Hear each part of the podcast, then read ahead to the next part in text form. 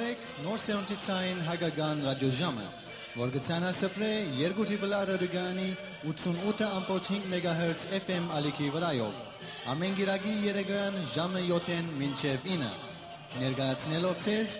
լուրեր հայրենիքեն, միջազգային եւ դեղական լուրեր, աշխուհական եւ էստադային երգեր եւ եղանակներ, գեղարվեստական եւ խմբակրական բաժին, երեգություններ եւ հայտարարություններ։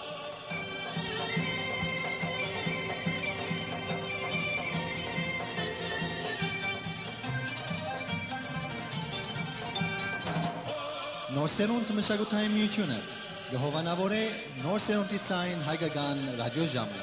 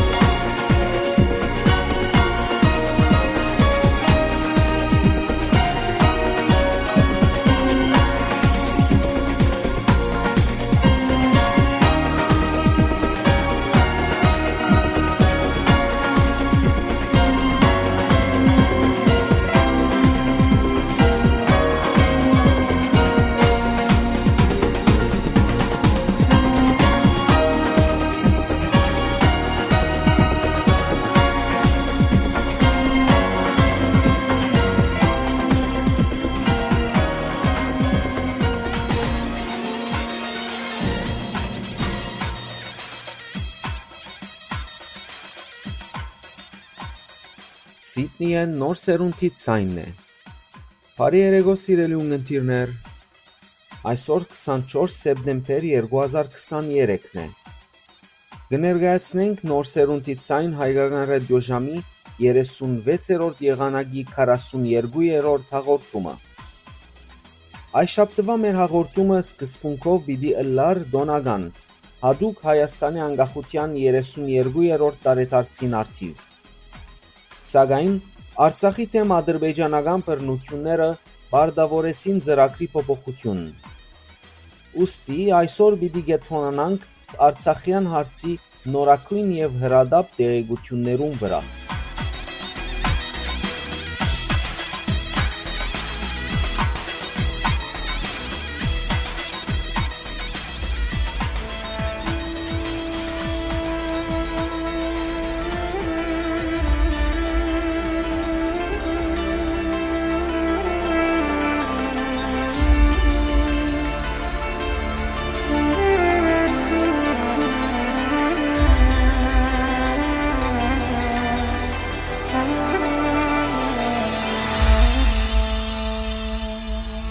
դարձյալ սևազգը դաժա անմարտկային ու գազա սին ու Ղարաբաղը մեր ուզեց գրավել սակայն Ինչ կնացել իր ժերեն հպարտան ու լերներեն տակավին չի մազան շատ են ազերիներեն Արցախ, Արցախ, լույս ես ինձ համար,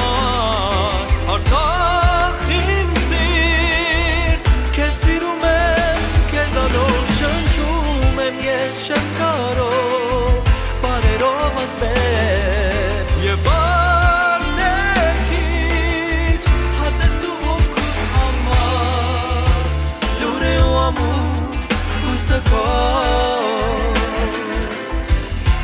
Լուր է ու խաղաղ չի թուլանում այ Գիտես դու միշտ օրը այն կկա Գծուլվես նորից մայր հողի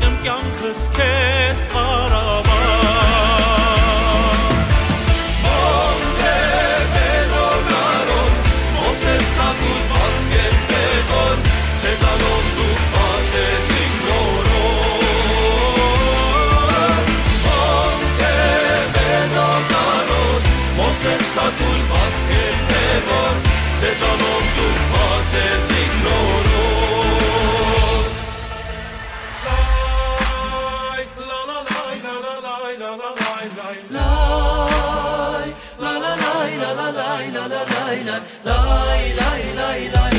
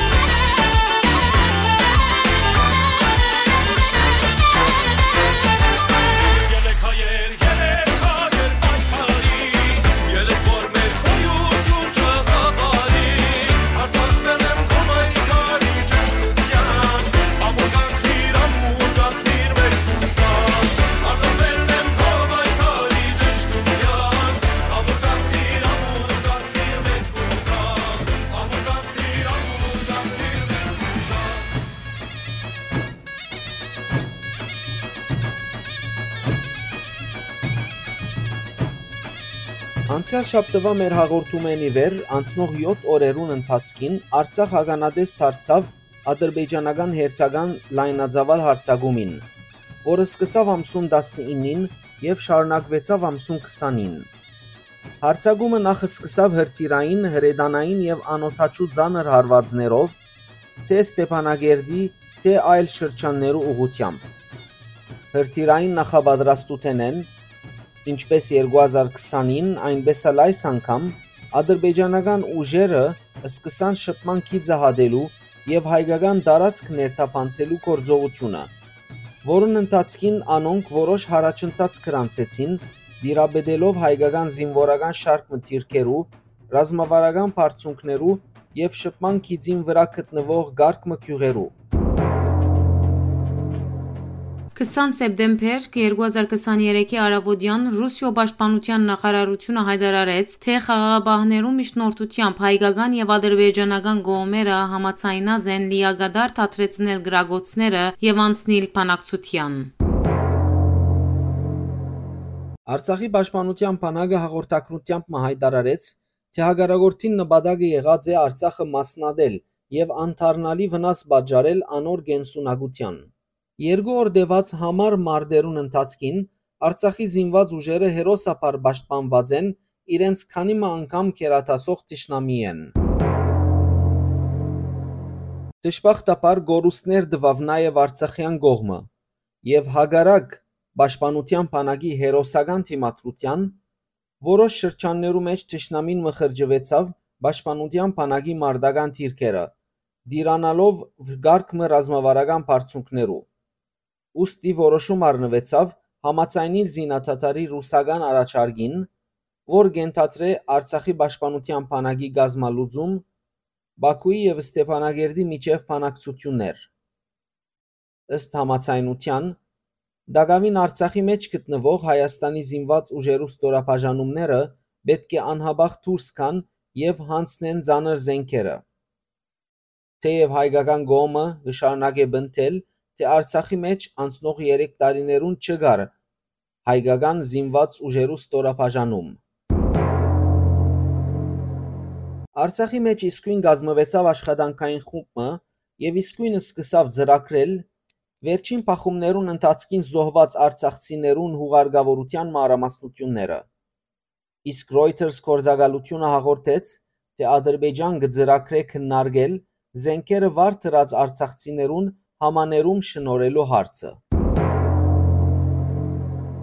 Արցախի մեջ 20 սեպտեմբերին նաև հրացակության ենթարկվեցան ռուս զինվորները, գործընծնելով 5 զինվոր ներառյալ խաղաղապահ ուժերուն փոխհրամանատարը։ Օրմը յետ Ադրբեջանի նախագահ Իլհամ Ալիև բադահարին համար ներողություն խնդրեց Ռուսիո ղեկավարութենեն, խոստանալով բաժել խաղաղապահներուն վրա գրակ բացողները։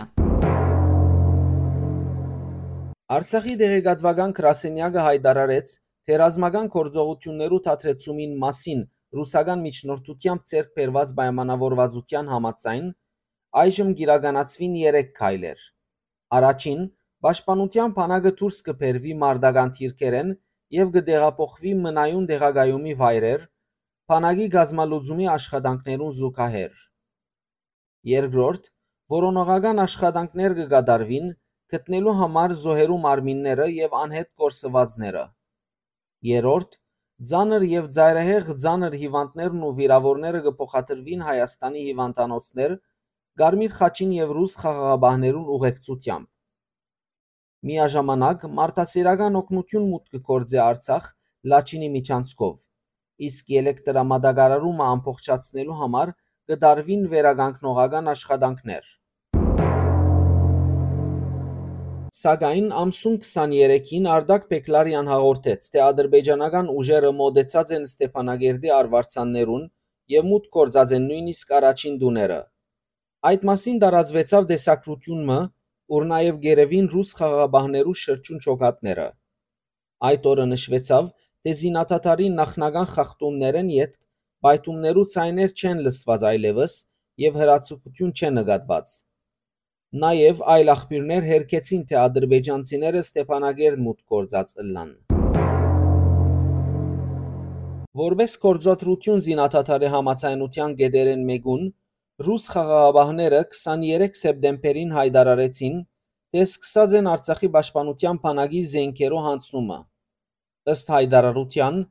սարդ հանձնված է շուրջ 800 գդոր թեթև եւ միջին ծանրության զենք ու սարք։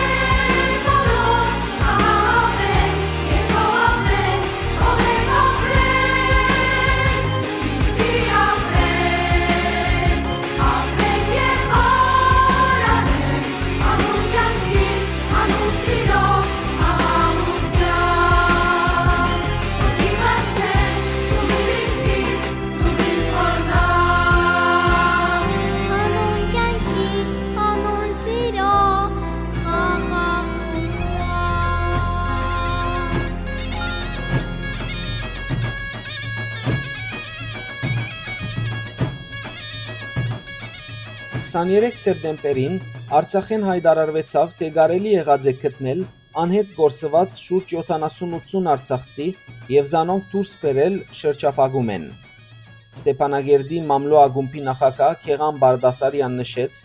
որ Արցախի մեջ ամենուր սով է եւ մարտիկ հուսահատ։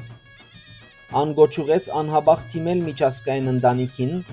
գազմագերբելու համար քաղաքայիններուն դարհանումը, որովհետև այդ մեկը ճունի այլընտրանք։ Արցախի թեմ ադրբեջանական Երգորիա կորձողությունները անմիջապես հարաճացուցին մարտահրավերական աղետի վտանգ։ Մանավանդ նկատի ունենալով, որ Արցախը արդեն բաշարված է 9 ամիս է ի վեր։ Հայաստանի հարավային Գորիս քաղաքի թատրոնին մեջ կազմակերպվեցավ Արցախեն փախստականներու կրանցումի գետրոն։ Վերջին հարցագումեն յետք ռուս խաղաբահներու վտանգված շրջաններու խումբ մփնագիչներ դարհանված են Հայաստան։ Իսկ սահմանային Գորնիցորի մեջ որոշվեցավ հիմնել գայանմը մարտասիրական ճգնաժամը հաղթահարելու համար։ Եվրոհանձնաժողովը այս ծիրին մեջ Արցախի հայության աջակցելու համար դրամատրեց 500.000 եվրո։ Հայաստանի վարչապետ Նիկոլ Փաշինյան հայտարարեց, թե արցախցիներուն Հայաստան տեղափոխումը կգրնա տեղի ունենալ միայն եթե Արցախի մեջ մնալը դառնա անհնար։ Այսինքն, եթե իրավիճակը այսպես շարունակվի, ըսավ Փաշինյան։ Աննշեց, թե նույնիսկ ադրբեջանական հարցակումեն առաջ Արցախի իշխանություններուն հետ համագարկված աշխատանք դարված է, որբեսի 40000 դեղ պատրաստվի հավանական տեղահանության բարակային առողջապահական ծառայություններով եւ սնունդի մատակարարումով։ Այս մեր այբ ծրագիրը չէ, ըսավ Փաշինյան, ավելցնելով, թե նպատակ չկա հայաթափելու Արցախը, սակայն պետք է պատրաստը լալ բոլոր հավանականությանց։ Վարչապետը միաժամանակ հաստատեց, թե արցախցիները կգրնան հնարավորություն ստանալ վերադառնալու իրենց դուները։ Հայաստանի աշխատանքի եւ ընկերային հարցերու նախարարությունը հայտարարություն հրաբարագեց, որում մեջ հորդորեց հանդես չկալ արցախցիներուն օգնելու առանցին նախաձեռնություններով, որովհետև առայժմ անոր անհրաժեշտությունը չկա։ Հայտարարությունը գոչուղեց որևէ նախաձեռնություն իրականացնելի առաջ զայն համագարկել աշխատանքի եւ ընկերային հարցերու նախարարության հետ։ Արցախի pedagogan նախկին նախարար Ռուպեն Վարդանյան փողոքեց, որ Ռուսիա գրնար օգներ Արցախին, սակայն չկատարեց։ Անոր համացայն հայ հասարակության մեջ այժմ շատ ուժեղ է բացասական դրամատրվածությունը Մոսկվայի նկատմամբ։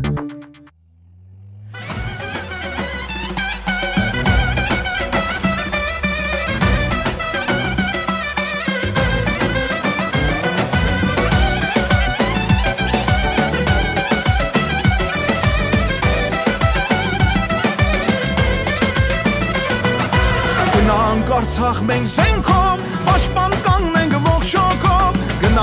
Գնանք Արցախ մենք զենքով, պաշտպան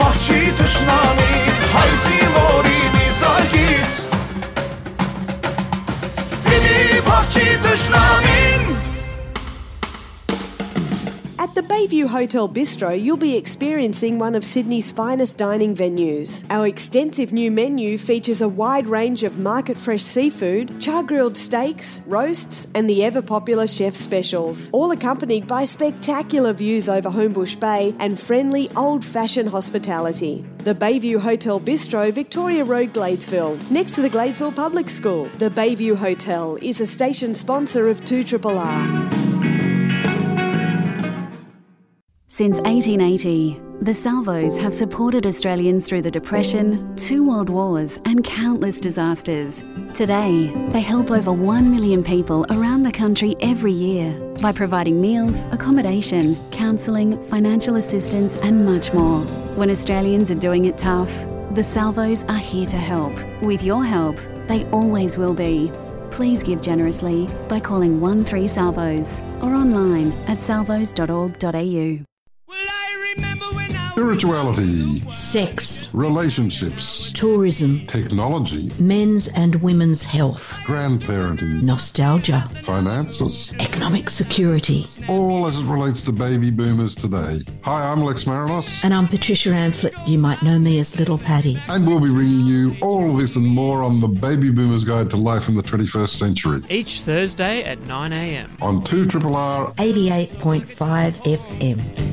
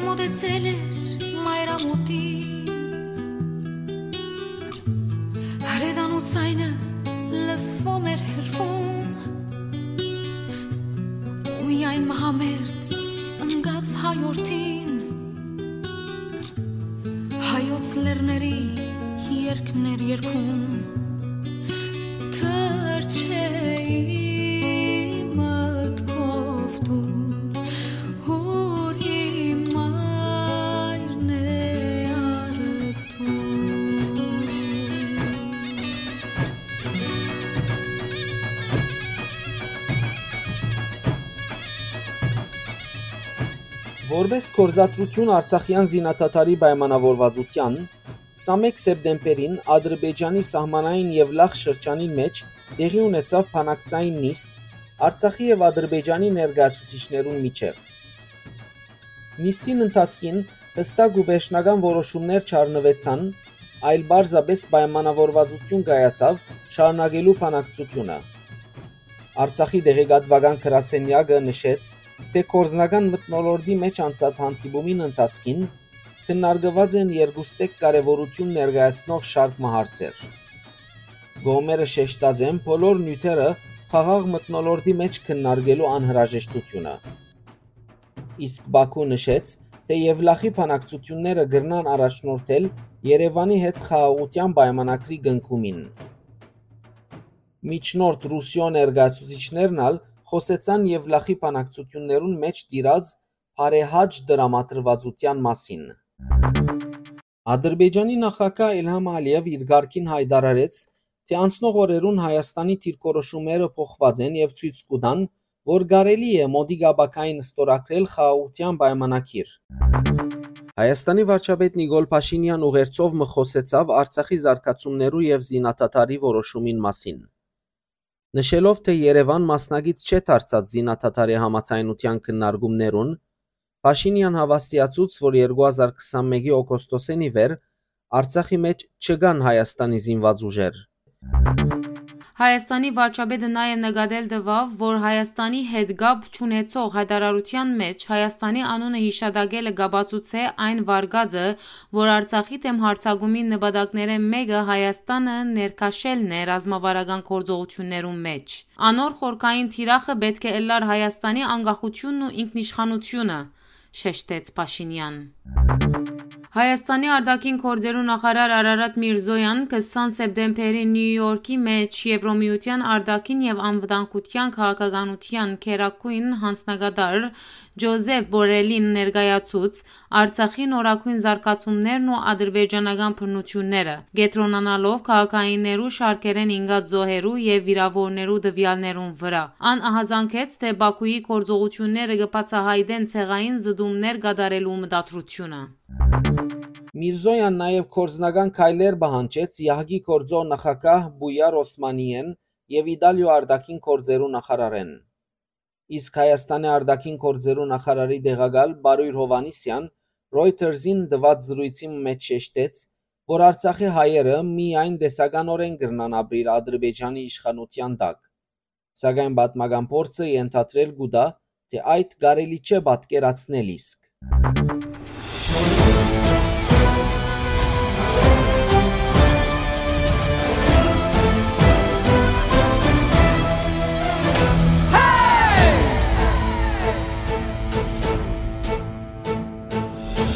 Ազատ մի թրջուն եմ իմ երկն ու հնչյունը երկինքն է ու հողը խավարն եք ես շողը անկախ է հոգին իմ արցախը գրկին իմ ինձ այդ մեծացել է մենք հայկն ենք դուք բելը մեզ հարվածում են մենք թևածում ենք ցավից ավելի վեր բարձած մեզ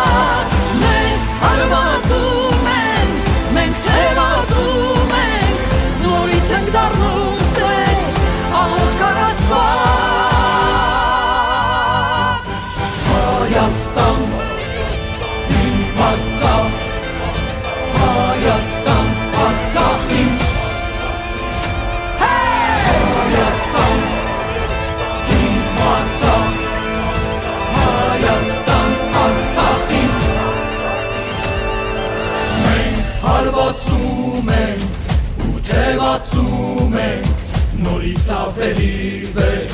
թևերը բարձա մենք հարվածում ենք ու թևածում ենք նորից ենք դառնում սեր աղոտ կարաստված աղոտ կարաստված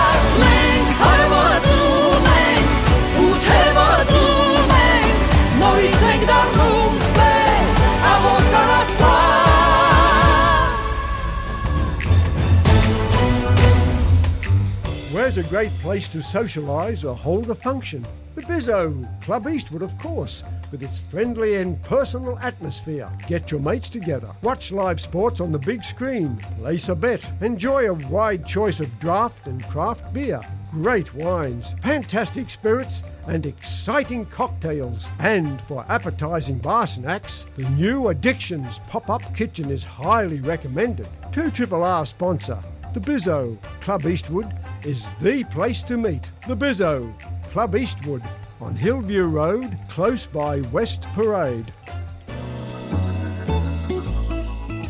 Texting, tweeting, and talking. It can all be done on the mobile phone, but don't do it while you're crossing the road. Head up, phone down. That's the message highlighting the dangers of using mobile devices when you're out and about. It's so easy to get distracted when you're using your mobile phone. The sobering truth is that pedestrians will always come off second best when they're involved in a collision with a motor vehicle. If you do need to text, move to one side of the footpath, stop, then text.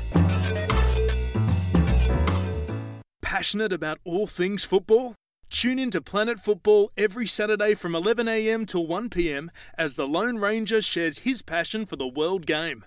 Expand your football knowledge with interviews from nationally and internationally renowned football journalists. There are in depth conversations with local clubs, women's football specials, and football literature. Something new every week. Expand your knowledge with Planet Football every Saturday from 11 till 1 on 2RRR 88.5 FM.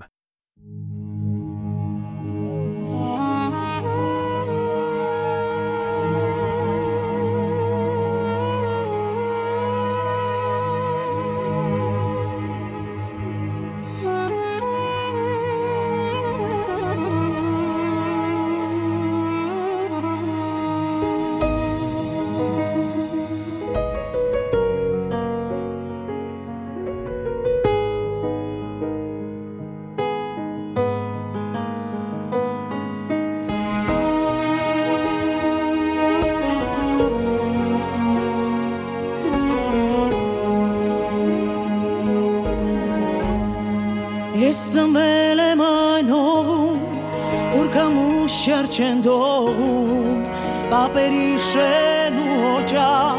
այս կյարինը չեն թողնում, ես ծնվել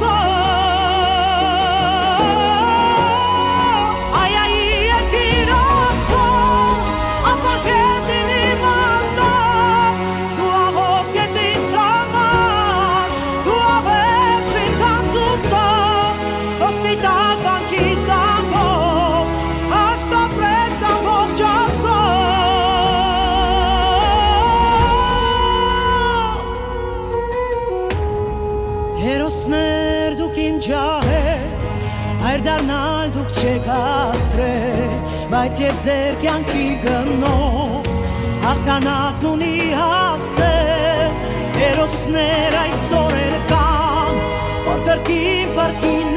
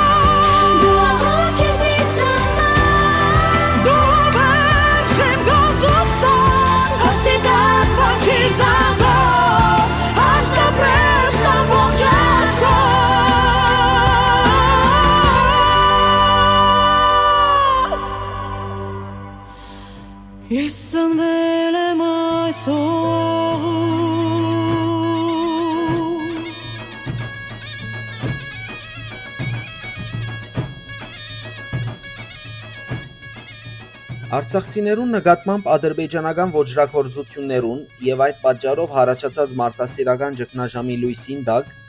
21 սեպտեմբերին տեղի ունեցավ Մագի ապահովության խորհրդի արտագաղթ նիստ, որուն ներկա եղան նաեւ Հայաստանի ու Ադրբեջանի արտաքին գործերու նախարարները։ Մագի ընդհանուր քարտուղարի օկնական Միրոսլավ Յենչա պահանջեց ապահովել մարտահրավերական օգնության անխոչընդոտ հասանելիությունը Արցախի ժողովրդին։ Իրենց ելույթներուն մեջ ապահովության խորհրդի անդամ երկիրներու նախարարներն ու ներկայացուցիչները կոչ ուղեցին հիմնախնդիրի լուծումին համար չթիմել ռազմական միջոցներու, բահանջելով ապահովել քաղաքայիններուն պետքերը։ Ելույթներու մեծամասնության մեջ նաև դատաբարտվեցավ Ադրբեջանի արարքը եւ ահազանգվեցավ ցեղային զդումներու հավանական ծրագրի արգայության մասին։ Սակայն բոլոր խոսքերը մնացին ընդհանուր հայտարարություններու շրջակիցին մեջ,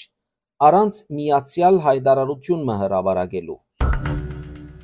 Հայաստանի արտաքին գործոց նախարար Արարատ Միրզոյան իր ելույթին մեջ հիշեցուց, թե Ադրբեջանի զինվորական նորակույն գործողությունը լավ ծրագրված էր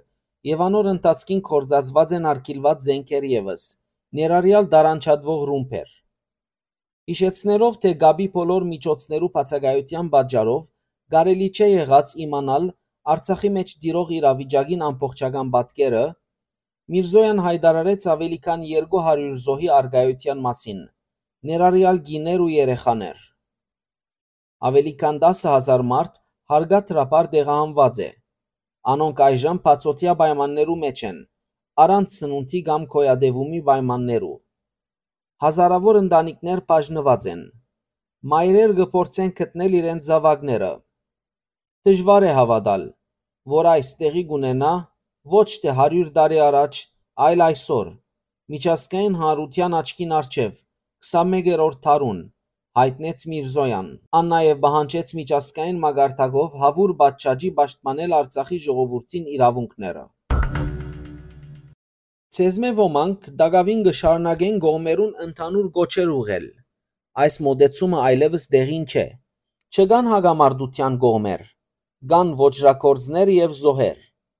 Այլևս չկա հագամարտություն, գա ոչրակորձության իրական սպառնալիք, ըսավ նախարարը իր խոսքը ուղղելով խորհրդի անդամ այն երկիրներուն, որոնք կփորձեն զոհը հավասարեցնել Թահիջին։ Միրզոյան գարձիկ հայտնեց, թե ոչրակորձությունը դակավին կարելի է կանխել։ Հազարավոր մարդոց կյանքերը պահպանելու համար վճռական քայլեր ակնկալելով միջազգային ընտանիք են։ Նախարարը ապա ներկայացուց հետևյալ գոչերը. Դադարել մարդական գործողություններու վերսկսումը եւ քաղաքացիական բնակավայրերու թիրախավորումը։ Բահանջել միջազգային իրավունքեն փխող բարդականություններու լիագադար իրականացում։ Անմիջապես տեղակայել մագի առաքելություն Արցախի մեջ, որուն նպատակը գլա շարունակապար դիտարկել եւ քննադատել մարդկային իրավունքներու մարդասիրական իրավիճակը։ Ապահովել մագի կորցակալություններու եւ միջազգային գազམ་ակերպություններու անխոչնդոտ մուտքը Արցախ։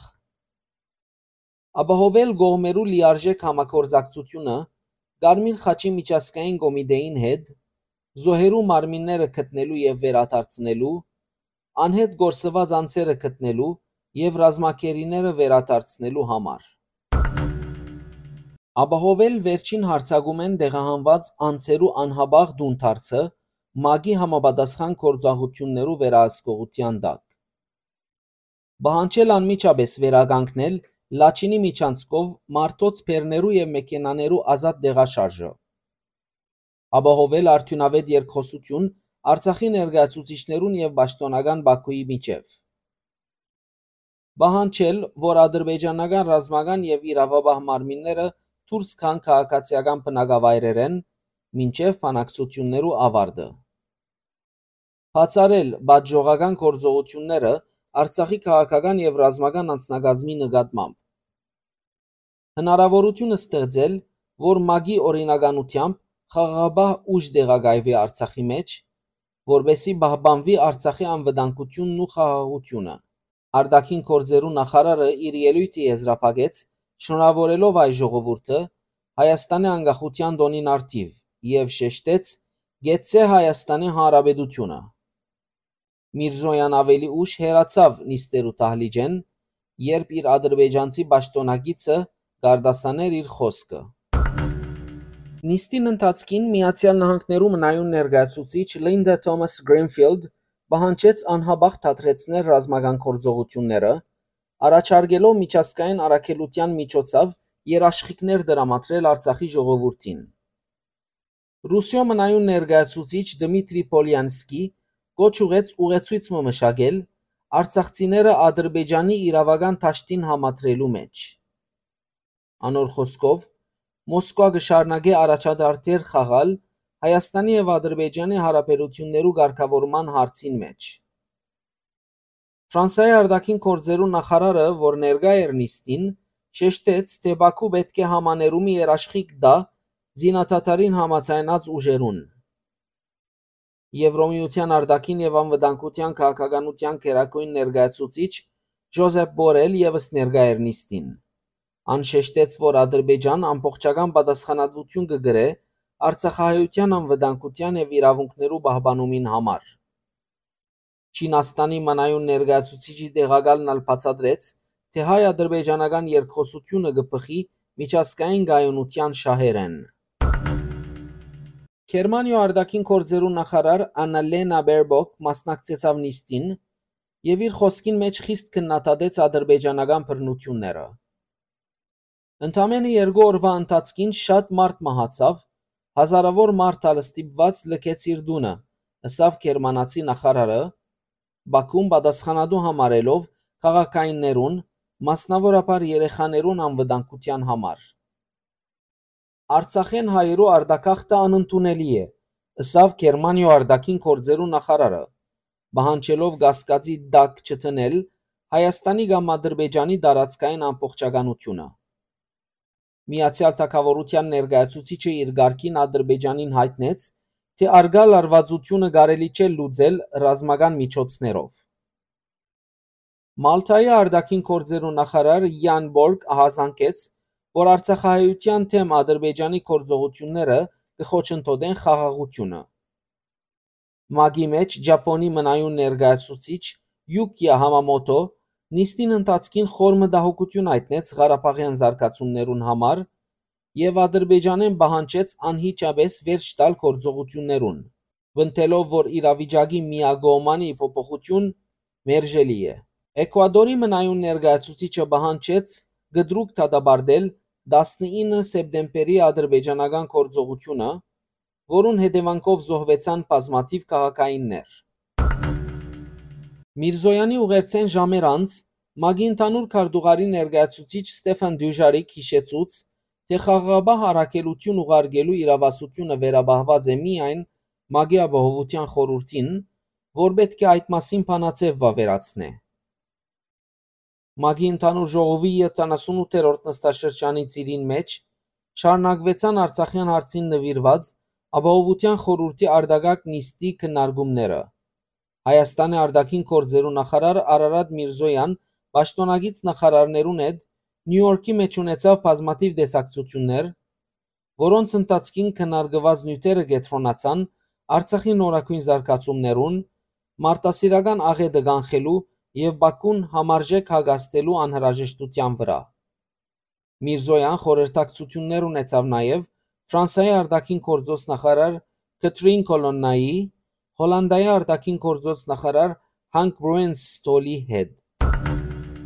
Միրզոյան շեշտեց, որ քաղաքագիրտ Եվրոպան պետք չէ հանդուրժե Բաքուի գոմե զանգվածային գործողության իրականացումը Արցախի հայերուն նկատմամբ։ Նախարարը Նյու Յորքի մեջ տեսակցեցավ նաև Կարմիր խաչի միջազգային կոմիտեի նախագահ Միրյանա Սպոլիարիչ Էգերի հետ, քննարկելու ադրբեջանական ամբողջական պաշարումին եւ զինվորական բռնություններուն հետևանքով Արցախի մեջ հարաճած մարտահրավերական աղետը։ Իսկ Եվրոպայի խորհրդի ընդհանուր քարտուղար Մարիա Պեչինովիչ Բուչիչի հետ ունեցած դեսակցության ընթացքին Միրզոյան շեշտեց Արցախի ժողովրդի անվտանգությունն ու իրավունքները երաշխավորելու կարևորությունը։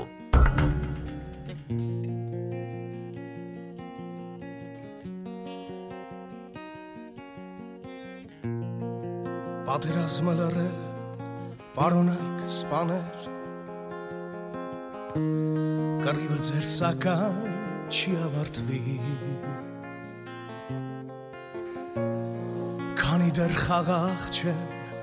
հոգիները ձեր Օրենքը չգրված տանում է մարտի ու երթում է կարծես պատիվ ունեմ Սուրբ է ամեն մի պատակ հայրենի հողի եւ արյուն է ձեր թանկ հավատն ուսեր խաչն է ձեր անունը հաղթողի Բարոնայք սպաներ հոգիները ձեր հողն ու սահմանն են ու սրտերը ձեր մեզ քարե ամրոց վերթու դրոշեն ով կողքին է մեր ու նրանց համար որ երկնքում են հավերժի ճամփին խիղճնեք մեր բարոնայք սպաներ Յանքը ձեր պայքար է բարոնայք սպաներ առաջին գծում թեկուզ վիրավոր չկան էլ շատեր բայց կրվում են դեր մայրերն են նրանց սպասում ամեն օր ու երթում է կարծես պատիվ ունեն ու հպարտ է հավերժ իր զինվորի հոգին նա ընկավ հոր նման որ ապրի որդին բայց մնաց մեզ հետ անունը հաղթողի բարոնայք սպաներ հոգիները ձեր հողն ու սահմանն են ու սրտերը ձեր մեզ քարե ամրոց բերդ ու դրոշ են ով կողքին է մեր ու նրանց համար որ երկնքում են հավերժի ճամփին խիղճնեք մեր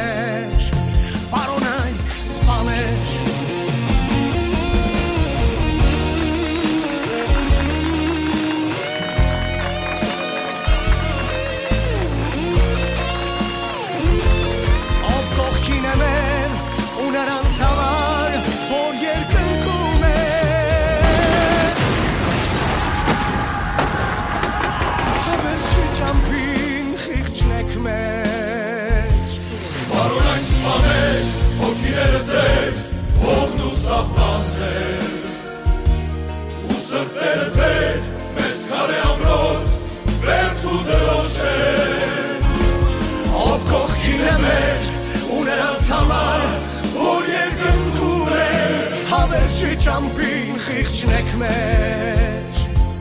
Բարոն այն սպանել հոգիները ձեր հողն ու սահմաններ ու սրտերը ձեր մեծ քարե ամրոց բերդ ու դրոշեր ով կողքին է մեջ ու նրանց համար որ երկնքում է հավերժի ճամփին խիղճնեք մեջ Բարոնայք սպաներ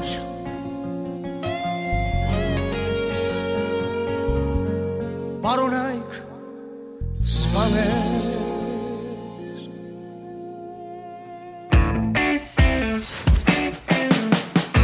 Hi, I'm AJ to tell you about Cactus Imaging, a printer like no other, with large format commercial printing of the highest quality for billboards, banners, vehicle wraps, street furniture, retail displays and interior signage, building wraps and hoardings, fabric printing, and much more. Yes, 2RRR sponsor Cactus Imaging, a printer like no other. For further inquiry, go to cactusimaging.com.au. Cactus Imaging, a printer like no other. The Yarn at 64 Gladesville Road in Hunters Hill continues its digital training courses in connection with Be Connected, a government funded initiative to empower people to use digital media effectively. The next course begins June 6th and continues on June 13th. The two sessions focus on organizing files and folders on a Windows laptop or Surface Pro. Sessions begin at 10 a.m. and go until 12:15. You can register by emailing customer service at huntershill.nsw.gov.au or call the council at 9879 9400. You gotta get an app to listen to 2RRR anywhere, even as far as Moscow. Really? I prefer Paris. You get the drift. Go get iHeart, TuneIn, or Community Radio Plus to hear 2RRR literally anywhere. Okay, that's iHeart, TuneIn, or Community Radio Plus apps. Yep, Go and get them soon for great 2RRR listening anywhere. iHeart, TuneIn, and Community Radio Plus are highly recommended by 2RRR. Right.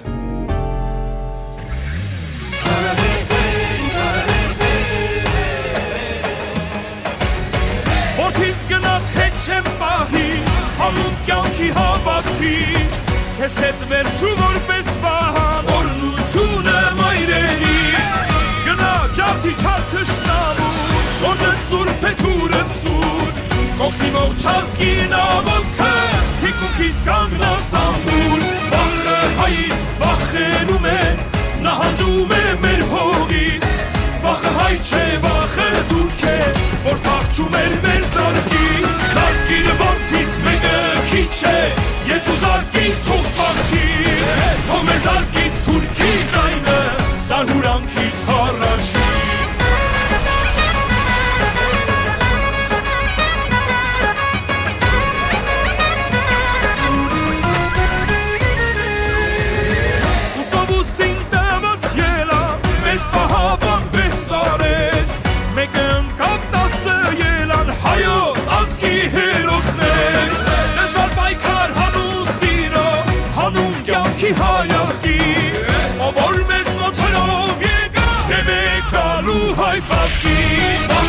հայից վախենում է Նահանջում է մեր հողից Վախը հայ չէ, վախը դուրք է Որ փախչում էր մեր զարկից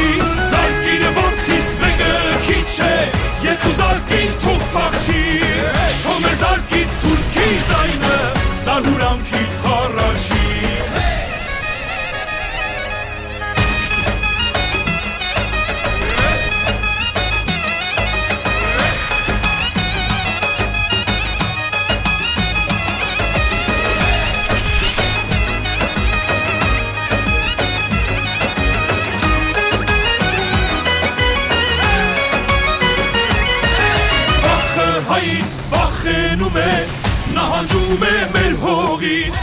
Վախը հայ չէ, վախը թուրք է Որ փախչում էր մեր զարկից Զարկին որքից մեկը քիչ է Երկու զարկին թող փախչի Թող մեզ զարկից թուրքի ձայնը Զարուրանքից հառաչի Վախը հայից վախենում է Նահանջում է մեր հողից Վախը հայ չէ, վախը թուրք է Որ փախչում էր մեր զարկից քիչ է Երկու զարկին թող փախչի Թող մեզ զարկից թուրքի ձայնը Զարուրանքից հառաչի Թող մեզ զարկից թուրքի ձայնը Զարուրանքից հառաչի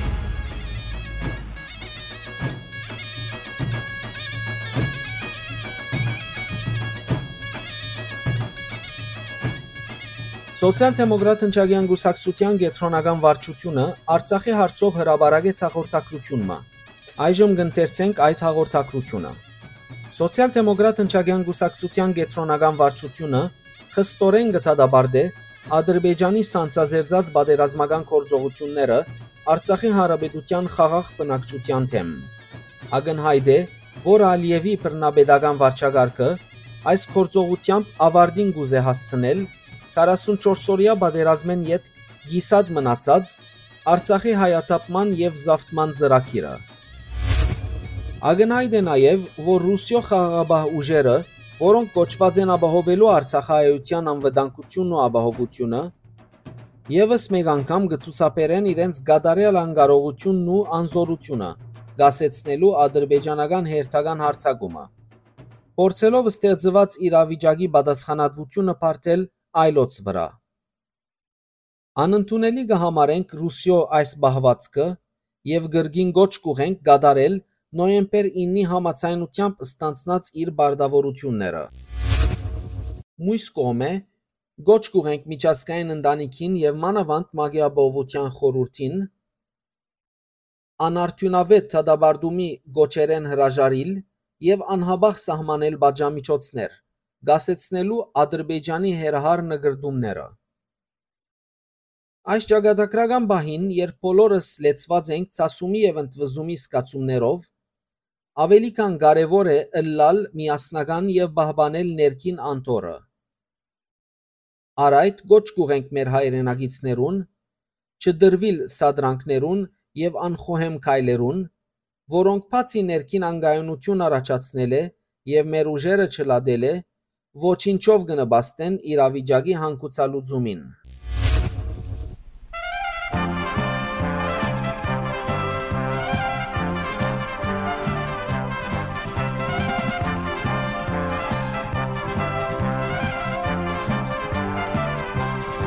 Հնչիր զանքեր դակավալի Երբ հասնի մեր բարտը գրվում Երբ դշնամիներ հունալի Մահեսը դու ահապերով Գելե ոտքի հայ ժողովում Ոչներ հնչում ուշկին գանչում Գելենք ծիծան ողջ աշխարին Որ մահ չգա հայոց ասկին Գելենք ծիծան ողջ աշխարին Որ մահ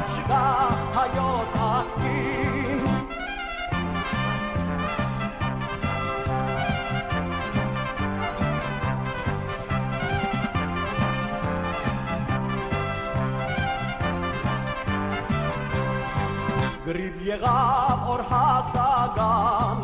Արհավիրքի զոհության Ժողովուրդը փշրեց շատ քաչ Իս հերիքյան ու պրգության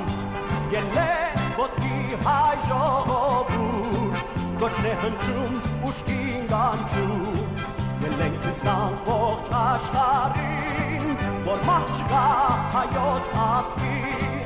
Գելենք ծիծնան ողջ աշխարին Որ մահ չգա հայոց ասկին Հայրենիք, արձագանքում են քեզ Ահա բացվում է հայ ժողովրդի այկապածը լույս Նշմարվում են հաղթարակի առաջին նշույլները Զանգերի ողանչյունը զնգում է աշխարհում մերկ Սարդարաբադի արծիվները երկրի գաբույդի հետ հարվեն Եվ ջուրերի դոկումներից զգրդում է երգիրն ահեր Սևանի ջուրը վարարել է մինչև վանա Արարատն ու Սիփանը շուրջ բար են բռնել Գրունգը նոր խաբրիգը գդուցին դուն է դարձել Դե այլ եւս սպիրտ բարը իմաստ չունի Երկը կրգել է բարին եւ աղաղակում է Ոտքի, ոտքի հայ ժողովուրդ Կոչն է հնչում, ուշքին գանչում Ելենք,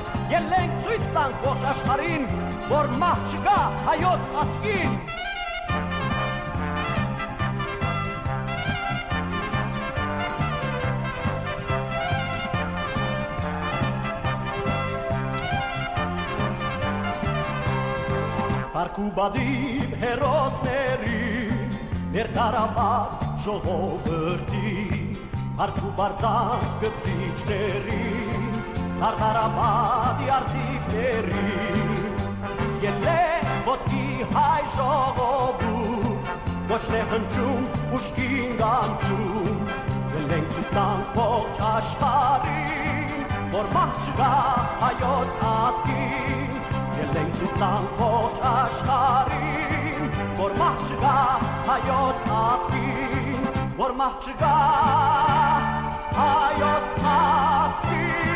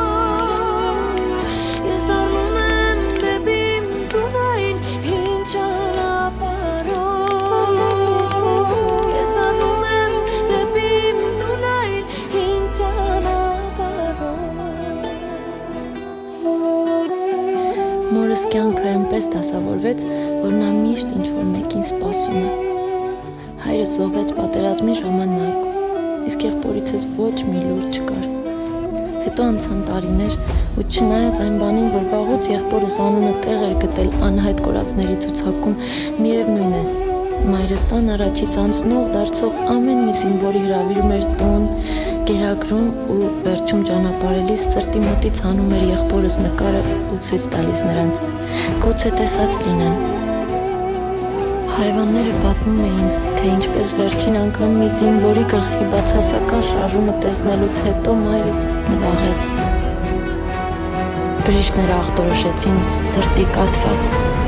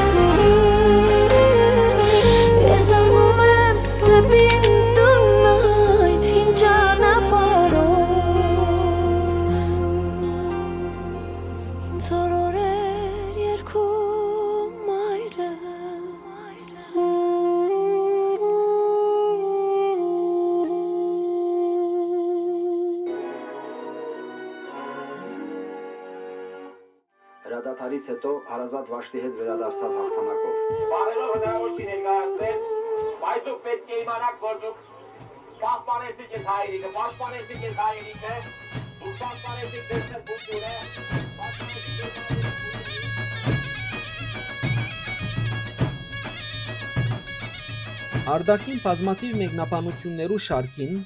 Ռուսիո նախագահի Պամպեր Դմիտրի Պեսկով նշեց, թե Հայաստան միշտ եղած է եւ կմնա Մոսկվայի շատ կարևոր կորձընկերն ու մերձավոր դաշնակիցը։ Անսագայն Գարձիկ հայտնեց, որ Բաքուի վերջին կորձողությունները տեղի ունեցած են իր խոսքով Ադրբեջանի ենթագա հողի վրա, հիշեցնելով, թե Երևան ջանցած է Ադրբեջանի տարածքային ամբողջականությունը։ Պեսկով կմեկնաբաներ Հայաստանի անվտանգության խորհրդի քարտուղար Արմեն Գրիգորյանի խոսքերը, որում մեջ Գրիգորյան Մոսկվան ամբաստանած էր Արցախը պաշտպանելու իր բարդականությունները թրջելու մեջ։ Իսկ Ռուսիո Տաշնային խորհրդի փոխնախագահ Կոնստանտին Կոսաչով շեշտեց, որ Արցախի իրավիճակը արագ հանդարտած է շնորհիվ Ռուսիո նախագահի չանկերուն։ Ռուս խաղաղաբահներուն առաքելությունը շատ հաջող էր հագամարտության կոդիին մեջ։ Անոնց միջոցով Երևանի, Ստեփանագերդի եւ Բաքուի իշխանություններուն հետ երկխոսության շնորհիվ հնարավոր եղավ հայտարարել զինաթաթար։ Միաժամանակ ռուս խաղաղաբահները գազմագերբեցին դուժածներուն բժշկական օգնության դրամատրումը եւ վտանգավոր շրջաններ են Արցախի խաղաղ բնակչության դարհանումը։ Ըսավ Քովաչով։ Անսագայն գոչ ուղեց չագնգալել, որ ռուս զինվորները իրենց խաղաղաբահ արակելութենեն շեղելով կորզողություններ պիտի իրականացնեն։ Ռուս պատասխանատուն ահազանգեց, թե Արցախի հարցով Երագոմանի համացայնություններեն շեղիլը հղի է բռնության նոր բռնգումներով։ Ռուս պաշտոնադարները նաև շարունակեցին փուրն քննադատել Հայաստանի իշխանությունները։ Ռուսիո անվտանգության խորհրդի փոխնախագահ Դմիտրի Մեդվեդևի օգնականը բարձապանեց 19 հոկտեմբերին նախկին նախագահին գդարած հայտարարությունը, նշելով, թե հայ ժողովրդի բոլոր ազգային թավաջանները իրենց անթրջովյան հովանավորներուն հետ պիտի ուղարկվին դժոխք, ըստ Մեդվեդևի։ Իսկ ռուս ծերագուտական Ալեքսանդր Բաշկին նշեց, թե Փաշինյանի դիրքորոշումը չի նպաստեր ռուս-հայկական հարաբերություններու զարգացումին։ Ռուսիո նախագահ Վլադիմիր Պուտին 20 հոկտեմբերին ակնկալեց, որ Արցախի հակամարտության լուծումը կարելի է լադեղափոխել խաղաղ հուն։ Չինաստանի արտաքին գործոս նախարարին հետ ունեցած դեսակցության ընթացքին Պուտին նշեց, թե իրենք մնայուն գաբի մեջ են Հայաստանի, Արցախի եւ Ադրբեջանի ղեկավարներուն հետ։ Ան նաև բնտեց, որ ռուս խաղաղաբահները կարելին գնեն քաղաքայինները պաշտպանելու համար։ Պուտին նույն գիշեր հերացայնով խոսեցավ վարչապետ Նիկոլ Փաշինյանի հետ եւ քննարկեց Արցախի մեջ ռուս խաղաղապահներու հետակա առաքելության վերաբերող հարցեր։ Միացյալ Նահանգներու արտաքին գործերու նախարար Անթոնի Բլինքեն 20 սեպտեմբերին Հայաստանի վարչապետ Նիկոլ Փաշինյանին հայտնեց, թե Վաշինգտոն գաչակցի Հայաստանի ինքնիշխանության անկախության եւ տարածքային ամբողջականության։ Ամերիկացի կոնգրեսականներու խումբ մնալ հայտարարության հանդես եկավ դադարելու Բաքուի արարքները, շեշտելով, թե ադրբեջանցիները մահապեր ուժ կգործածեն Ստեփանագերդի բնակելի շրջաններուն թեմ։ Կոնգրեսականները նախագահ Ջո Բայդենեն պահանջեցին դադրեցնել ամերիկյան օգնությունը Ալիևին։ Ամերիկահայերն ալ փակեցին Լոս Անջելեսի գլխավոր ճամփաներեն մեկը ուշադրություն սևերելու Արցախի վրա։ Նման նստածույց մնալ գայացավ Նյու Յորքի մեջ Մագի գետրոնադեղին արչև։ Ամերիկացի նախարարը ավելցուց, որ իր թուրք պաշտոնագից Հական Ֆիդանի հետ խոսած է Արցախի մարտահրավերական իրավիճակին մասին։ Բլենքեն Անկարային գոչ ուղած է աճակցիլ Արցախի մեջ մարտերը թատրեցնելու չանքերուն։ Բաքուի ուժային գործողությունները կհագասեն ղեկավարումի չանքերուն, ըսավ Բլենքեն։ Կոնգրեսական Ադամ Շիֆ իր ղարքին ահազանգեց, թե Հայաստանի անկախությունը եւս կրնավդանքվիլ։ Նշենք, որ ամերիկացի երկկուսակցական ձերագուտականներ ներկայացուցին Ադրբեջանի բռնությունները դադարդող եւ հայերուն համար օգնություն դրամատրելու գոչ բարնագող օրինակիցը։ Կանադայի արտաքին գործերու նախարար Մելանի Ջոլիը խիստ անհանգստություն հայտնեց դեղի ունեցածի մարտահրավերական հետևանքներուն գծով եւ երկու կողմերուն առաջարկեց անհապաղ վերջ տալ ռազմական գործողություններուն։ Հոլանդիայի արտաքին գործերու նախարարությունը գոչ ուղեց երաշխավորել Արցախայության իրավունքներն ու անվտանգությունը։ Բելգիկան եւս ստադաբարդեց Ադրբեջանի բռնարարքը Արցախի թեմ եւ ափսոսանք հայտնեց զոհերուն եւ վիրավորներուն համար։ Նշենք, որ Եվրոմիության անդամ 27 պետությունները պիտի հրաբարագեին ադրբեջանական ռազմական գործողությունը դադարդող միացյալ հայտարարությունը։ Սակայն միայն Հունգարիա թեմ հանդիսացավ անոր, ուստի հայտարարությունը չհրաբարակվեցավ։ Մինչ այդ ֆրանսացի երեսփոխան Վալերի Բուայե ահազանգեց, որ Բաքու պիտի չբավարարվի Արցախահայության գոտորածով միայն։ Մարդկային իրավունքներու եվրոպական դատարանն ալ բավարարեց Երևանի բահանջքը միջանկյալ միջոց սահմանեց Բաքուի նկատմամբ։ Հոլանդիայի արտաքին գործերու նախարարությունը գոչ ուղեց երաշխավորել Արցախահայության իրավունքներն ու անվտանգությունը։ Բելգիկան եւս ստադաբարդեց Ադրբեջանի բռնարարքը Արցախի թեմ եւ ափսոսանք հայտնեց զոհերուն եւ վիրավորներուն համար։ Նշենք, որ Եվրոմիության անդամ 27 պետությունները պիտի հրաբարագեին ադրբեջանական ռազմական գործողությունը դադարդող միացյալ հայտարարությունը։ Սակայն միայն Հունգարիա թեմ հանդիսացավ անոր, ուստի հայտարարությունը չհրաբարակվեցավ։ Մինչ այդ ֆրանսացի երեսփոխան Վալերի Բուայե ահազանգեց, որ Բաքու պիտի չբավարարվի Արցախահայության գոտորածով միայն։ Մարդկային իրավունքներու եվրոպական դատարանն ալ բավարարեց Երևանի բահանջքը միջանկյալ միջոց սահմանեց Բաքուի նկատմամբ։ Եվրոմիությունը չափազանց մտահոգ է Արցախի իրավիճակի վատթարացումին կապակցությամբ։ Այսպես 20 սեպտեմբերին հայտարարեց Երևանի մեջ Եվրոմիության տեսփան Վասիլիս Մարագոսը Հայաստանի արտարադատության նախարար Գրիգոր Մինասյանի հետ ունեցած հանդիպումին ընթացքին։ Մինասյան իր ղարքին ույս հայտնեց, որ Եվրոմիությունն ու անոր անդամ պետությունները համարժեք քնահատական գուտան Ադրբեջանի գործողություններուն եւ խստակույնս կդադարդեն զանոնք։ Ֆրանսիայի նախագահ Էմանուել Մակրոն շեշտեց, թե Արցախի թեմ հարցակումը պետք է թատրի, ավելցնելով, թե սերտ գաբի մեջ կմնա վարչապետ Փաշինյանի հետ։ Գերմանիա խորհրդարանի արտաքին գործերու հանձնախումբի նախագահ Միխայել Ռոթ շեշտեց, թե Եվրոմիությունը պետք է արագ եւ վճռական գործե Հայաստանի թեմ հավանական հարցակումը կանխելու համար։ Անչը բացարեց Բերլինի եւ Բաքուի միջև տնտեսական հարաբերություններու վերադեսության ենթարկումը, որպես հագաթարցություն Արցախի մեջ ադրբեջանական բռնություններուն։ Եվրոպական խորհրդարանի պաշտպանության ենթահանձնաժողովի ղեկավար ֆրանսացի երեսփոխան Նատալի Լուազո ցավ հայտնեց, որ եվրոպական դիվանագիտությունը չգրծավ արդյունավետորեն արձագանքել Արցախի շուրջ ստեղծված իրավիճակը եւ կանխել ադրբեջանական բռնությունները, թեև անոնց նախապատրաստությունը կգադարվեր եվրոպացիներուն աչքին առջև։ Անփողոքեց, որ Եվրոմիության արտաքին եւ անվտանգության քաղաքականության քերակույն հանձնագետար Ժոզեփ Պորել մերժած է Հայաստանի օգնության թիմումը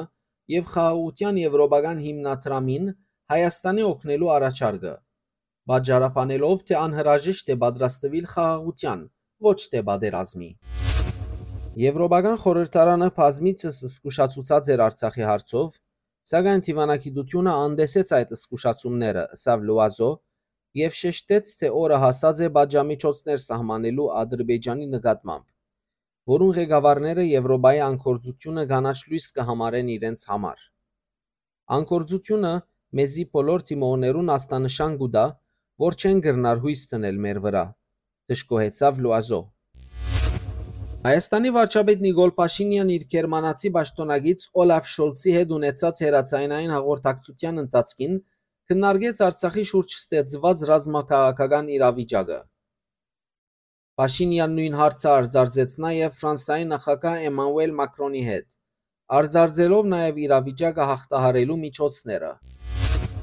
Եվրոպայի խորհրդի մարդկային իրավունքներու հանձնագետար Դունյա Միադովիչ դատապարտեց Արցախի մեջ ռազմական մակլցումը ու շեշտեց, թե քաղաքայիններուն անվտանգությունը կարելի է ապահովել միայն ռազմական գործողություններու թատրեցումեն յետք։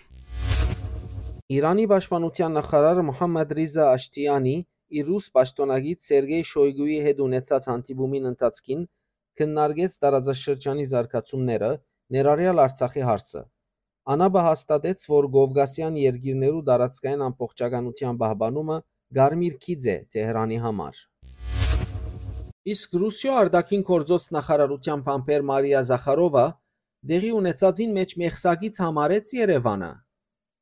Անսավ։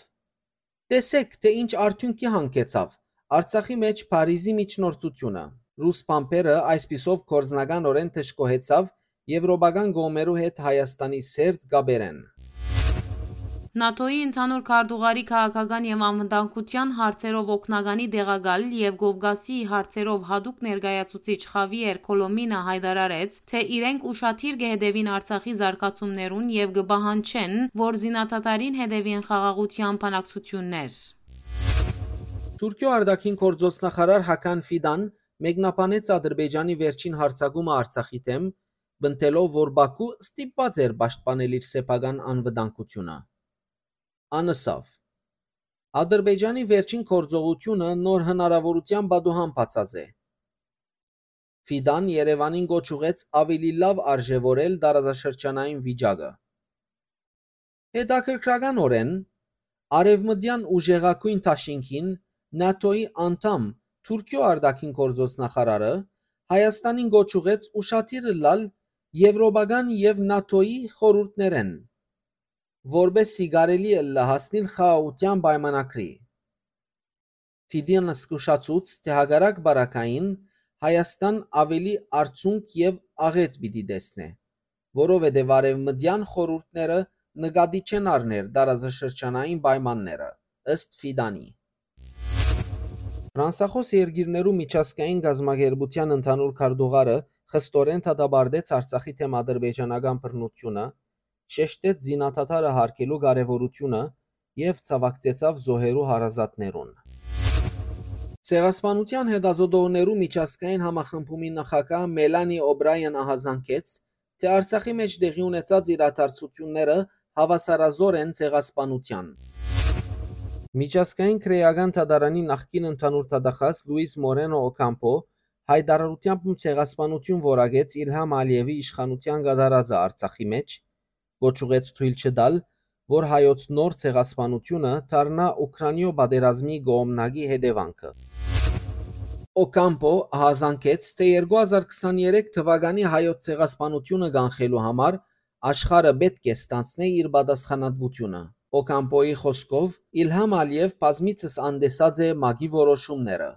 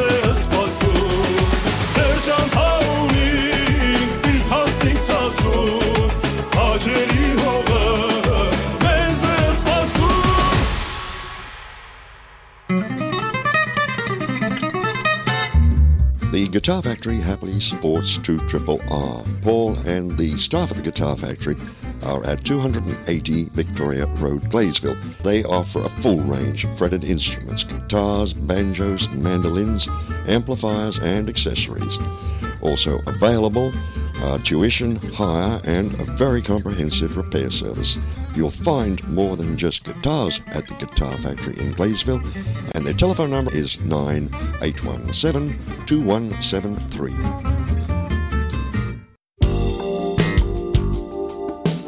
PlaySpace Livy's Place is now open at Riverglade Reserve off Manning Road in Hunters Hill. Hunters Hill Council and the New South Wales Government jointly funded the play space, working with the charity Touched by Olivia. At the opening on 4th of November, the Hunters Hill Mayor said that the facility will add significantly to the enjoyment of our community. Not only will children enjoy playing here, but families will have the opportunity to socialise.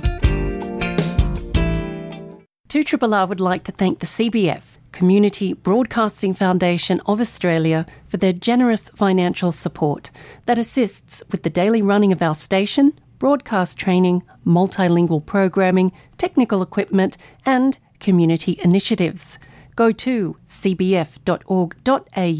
to meet their team and check out their objectives. That web address again is cbf.org.au.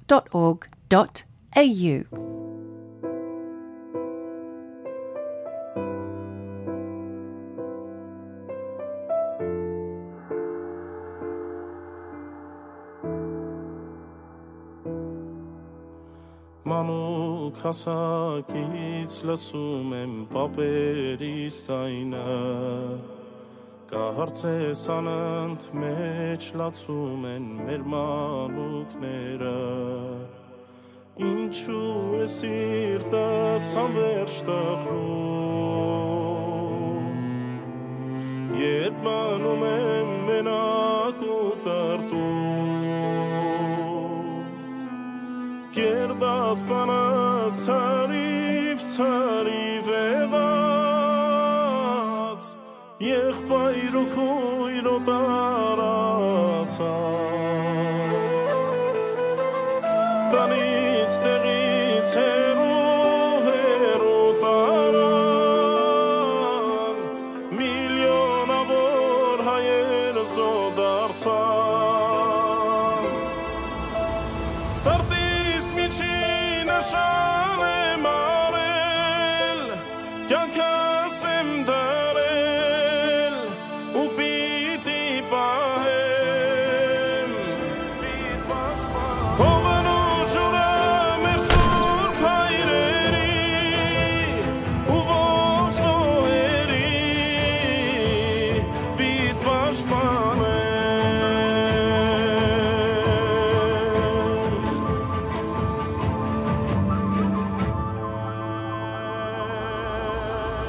Երած տեսած ովից ծովեր մեր Հայաստանը Առաջ նոքներ տերունական աղոտքն ու հույսը Աչկս բացվեց ամենը hearts are.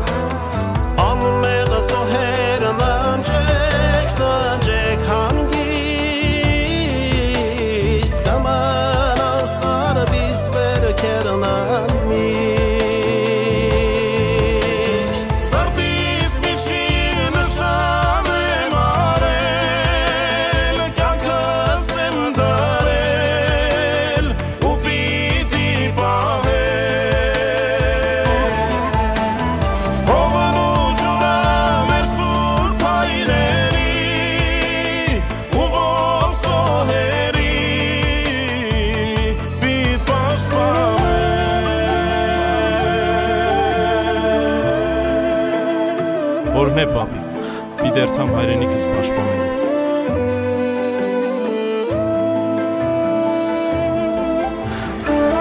Գեցիր մանչս։ Ասիգա քեզի կպահպանե։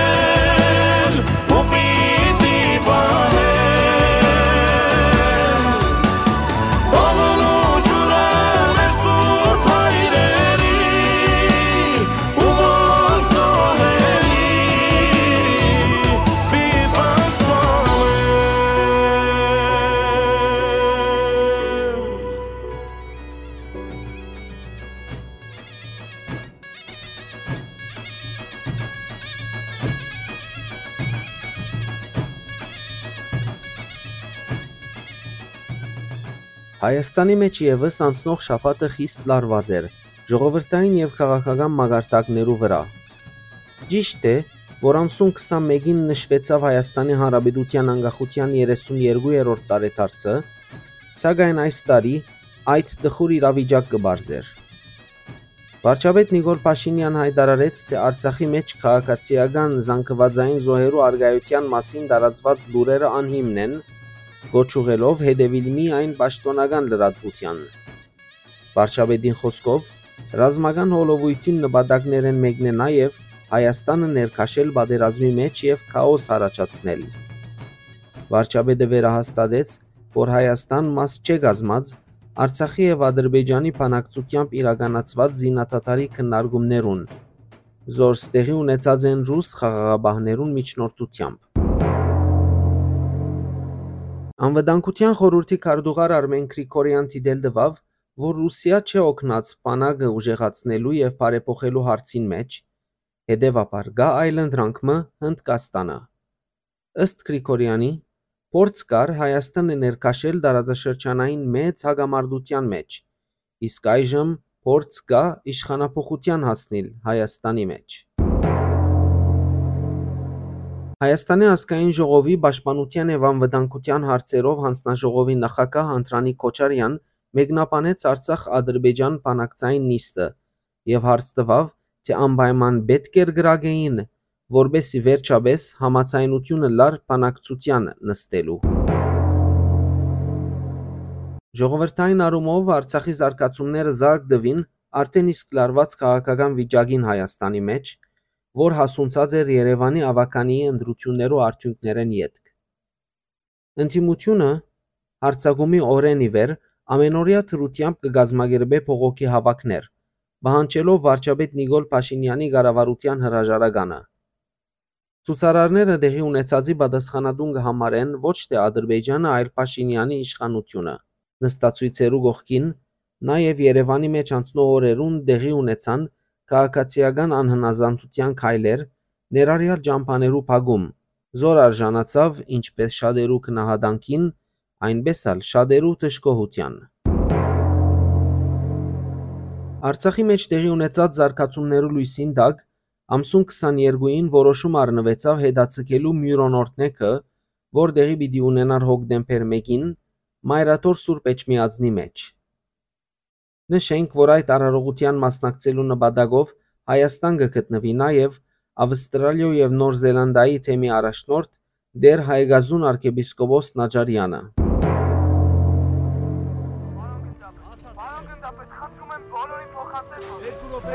ենք, ասա։ Ես ինքում իմ տղեկ։ Ասա մի անջատի։ իմ աղջիկ։ Ասա, լսում եմ, ասա ցելը ինչի ա կորում։ Ես դեռ հիմա կարծոք քաշում եմ։ Ուզում եմ որ բոլորին փոխանցես։ Ու ես դիկա ածողի մեջ։ Եկեք լրությամբ մենք մի պահ խոնարհվենք Զոհված զինվորի մեծ պատվին վեր ելնենք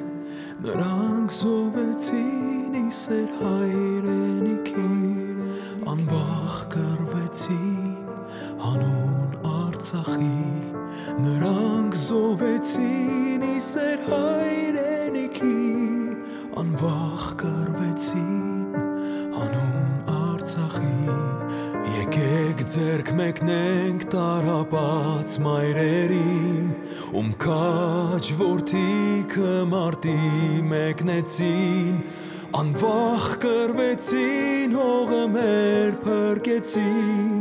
Դաժան թշնամուն նրանք հաղթեցին Անվախ կրվեցին հողը մեր փրկեցին Դաժան թշնամուն նրանք հաղթեցին Եկեք ձերք մեկնենք որ բացած հարսներին Որ ցող արցունք է նրանց աչկերին Նրանց այրերը Ազատ երկիր մեզ պարգևեցին Նրանց այրերը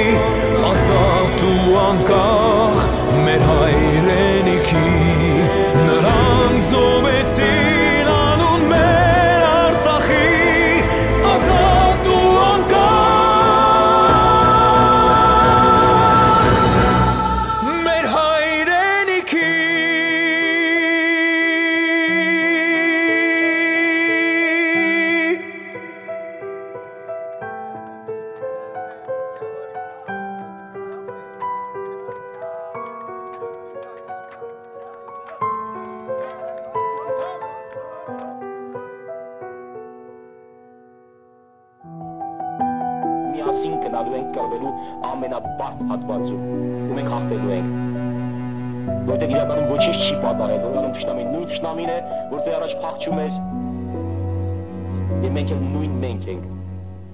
Ես հիշում եմ թե ինչպես էր հայրս, հայրենիքս պաշտպանում, թե ինչպես կռիվ գնաց եղբայրս, ես վաղոցեի հասկանում, որ իմ տուն ես իմ անուն ես ուրել, որ լինեմ իմ հայրենի, ու քանի ես կամ չի մոտենայել թշնամին քո սահմանին մոտի, Իմ պապերի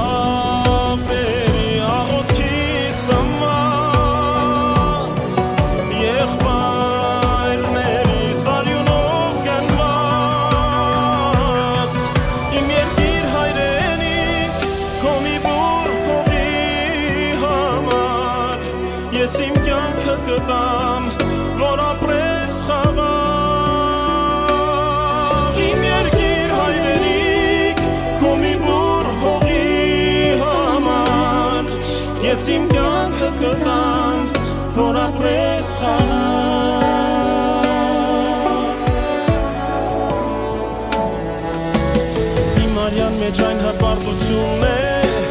որ եկել է դարերից Չի տեսել ոչ ոք քո պարտությունը Իմ երկիր, իմ